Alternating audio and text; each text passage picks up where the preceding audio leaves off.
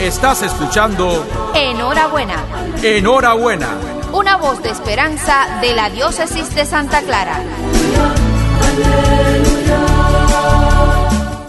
Queridos hermanos y amigos, soy consciente que ha sido largo este recorrido por el noviazgo, el matrimonio y la familia durante las últimas semanas. Espero que haya tenido la actualidad necesaria y resultara de utilidad para todos. Hoy concluimos este ciclo sobre la familia reflexionando sobre la oración en familia. Invitemos al Espíritu Santo, al dulce huésped del alma, para que nos acompañe, el que es descanso de nuestro esfuerzo, tregua en el duro trabajo, brisa en las horas de fuego, gozo que enjuga las lágrimas y reconforta en los duelos, nos guíe. Ven Espíritu Divino, manda tu luz desde el cielo. Padre amoroso del pobre, don en tus dones espléndido. Luz que penetras las almas, fuente del mayor consuelo. En dulce huésped del alma, descanso de nuestro esfuerzo.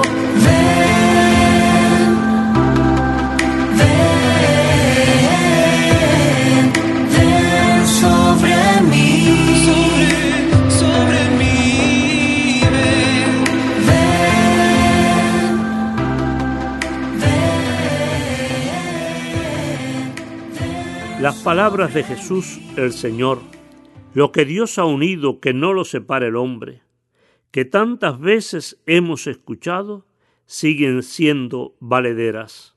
Esto no se discute. El problema está en conservar esa unidad que ha nacido de un sí consciente y libre de los novios en el momento del matrimonio. Un sí para toda la vida, en las alegrías y en las penas, en la salud y en la enfermedad, hasta que la muerte los separe.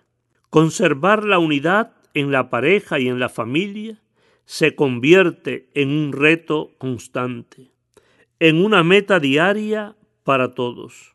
Hay elementos que pueden favorecer la convivencia en el amor. Les comparto unos principios que me envió una amiga.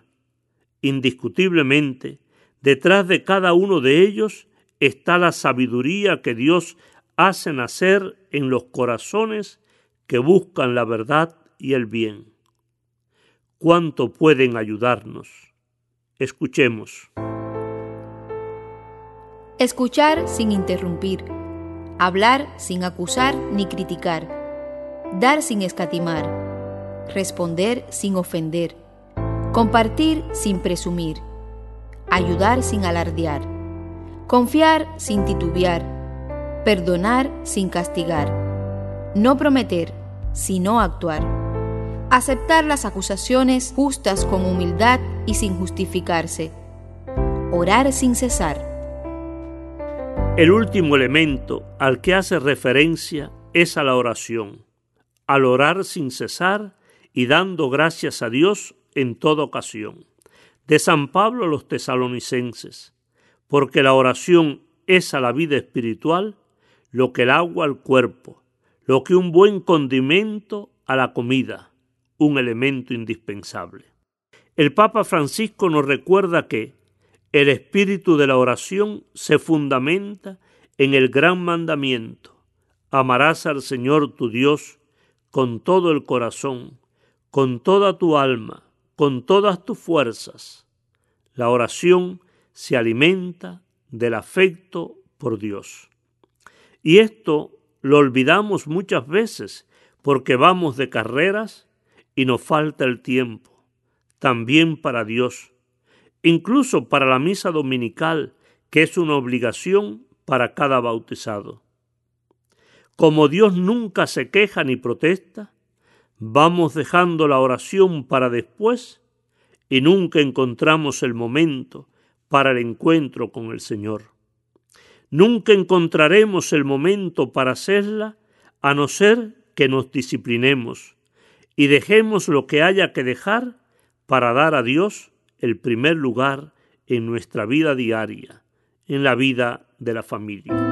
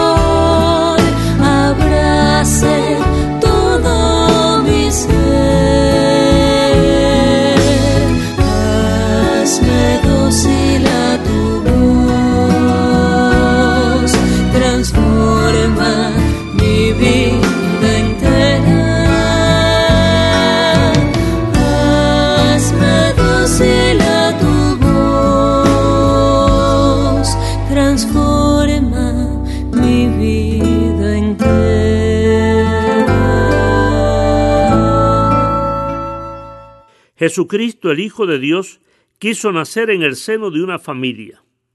Allí en Nazaret conoció el ambiente de familia, de la familia que escucha a Dios, que lo invoca y le suplica, que comparte la fe y que no falta sus citas semanales y anuales con el Señor, a las celebraciones en la sinagoga y en el templo.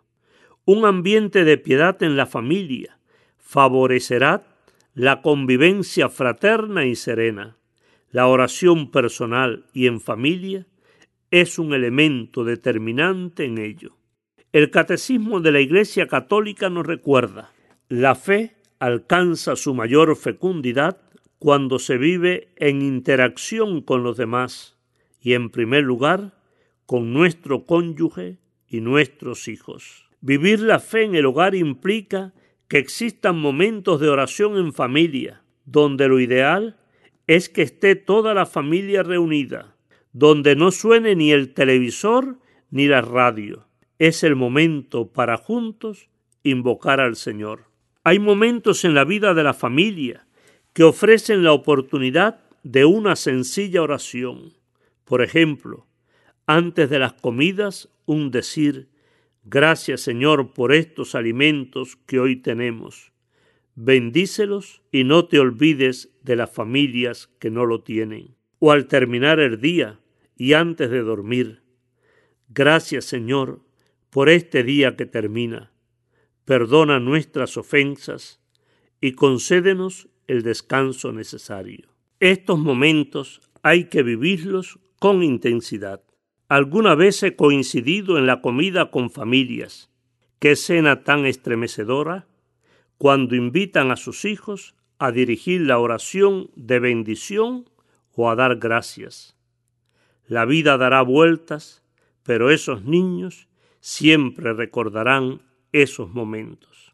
Cuando surgen momentos de discordia entre los hermanos, es oportuno tomarlos de la mano y hacer una oración esto daría más resultado que una de esas reyertas que se forman, donde nadie queda en paz y a Dios se le excluye. Qué hermoso es para un hijo recordar a sus padres rezar juntos o arrodillados en el dormitorio, susurrando una plegaria. Cuánta referencia a Dios, Qué lección tan hermosa de confianza en el Señor. Qué testimonio para descubrir el señorío de Dios en la vida. Eso nunca se olvidará en la vida de ese hijo. Hay ocasiones en las cuales no puede faltar una oración. Pensemos, por ejemplo, cuando la familia reza junto a la cama del hijo enfermo y sobre su frente hacen la señal de la cruz. Lo mismo cuando el enfermo es un abuelito u otro miembro de la familia. Reunirse alrededor del enfermo para juntos pedir a Dios por él. Sentir que tus padres toman tus manos y hacen una oración por ti, eso conforta. Oír de labios de tu madre la invitación para hacer una oración por tu padre que está grave, eso es maravilloso. El Papa Francisco ha dicho que el Evangelio meditado en familia es como un buen pan que alimenta el corazón y ha pedido a los padres que enseñen a los hijos a hacer la señal de la cruz. Por favor, tómalo como un buen consejo y practícalo. Las familias cada año están recibiendo el librito del Evangelio del día Solo falta buscar cada día un momento para leer el que corresponde. No dejes de invitar a los tuyos. Basta la lectura y una breve oración. Hay muchas oportunidades, queridos hermanos. Se trata de buscarlas. El rezo de Rosario, del Padre Nuestro, el Ave María y el Gloria, entre otras. Ellas ayudarán a fomentar la fe y el amor en la familia porque cuando hay dos o tres reunidos en mi nombre, allí estoy yo en medio de ellos, dice el Señor.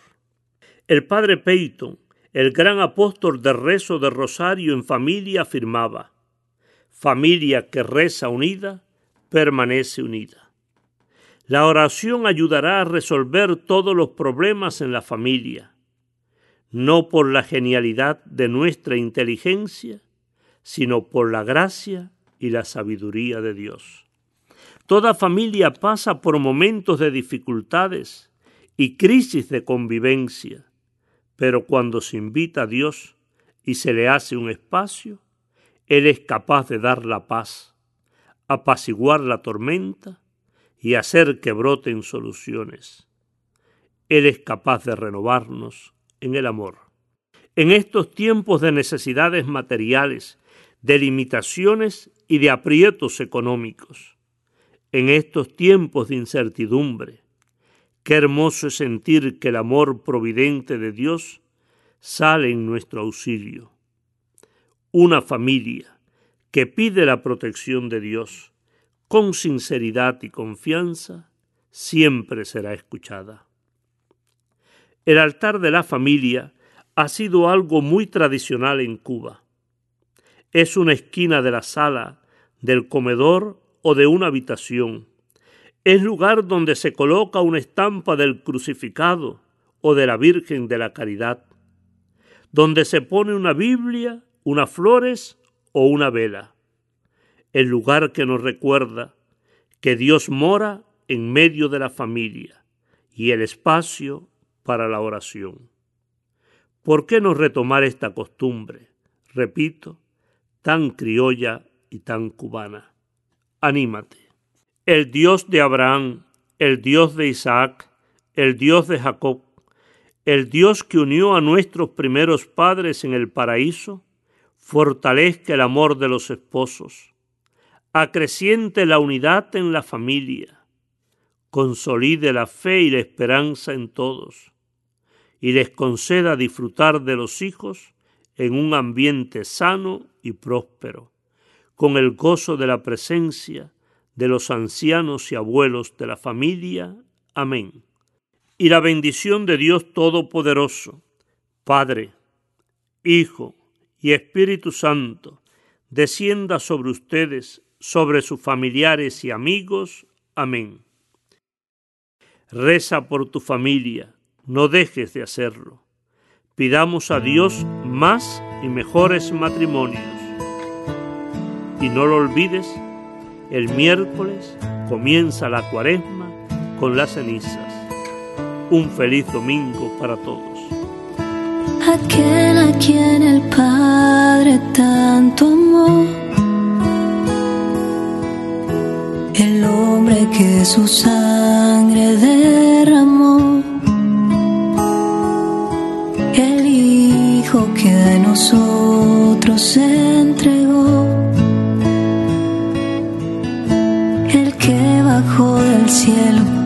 se quedó. Aquel que con sus ojos me abrazó. Y en medio del silencio susurró.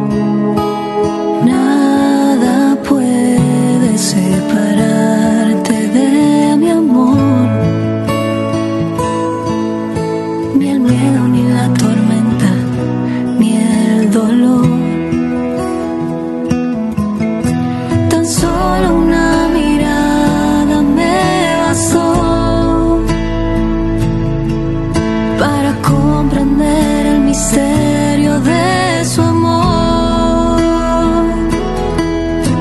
Solo en sus brazos entendí el cielo que ha creado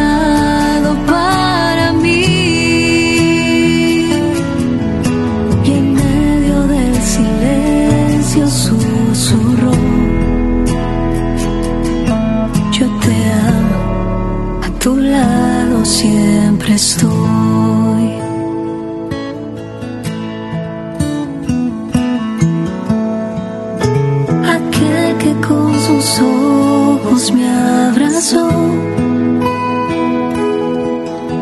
y en medio del silencio susurró. Nada puede separarte de mi amor, ni el miedo, ni la tormenta,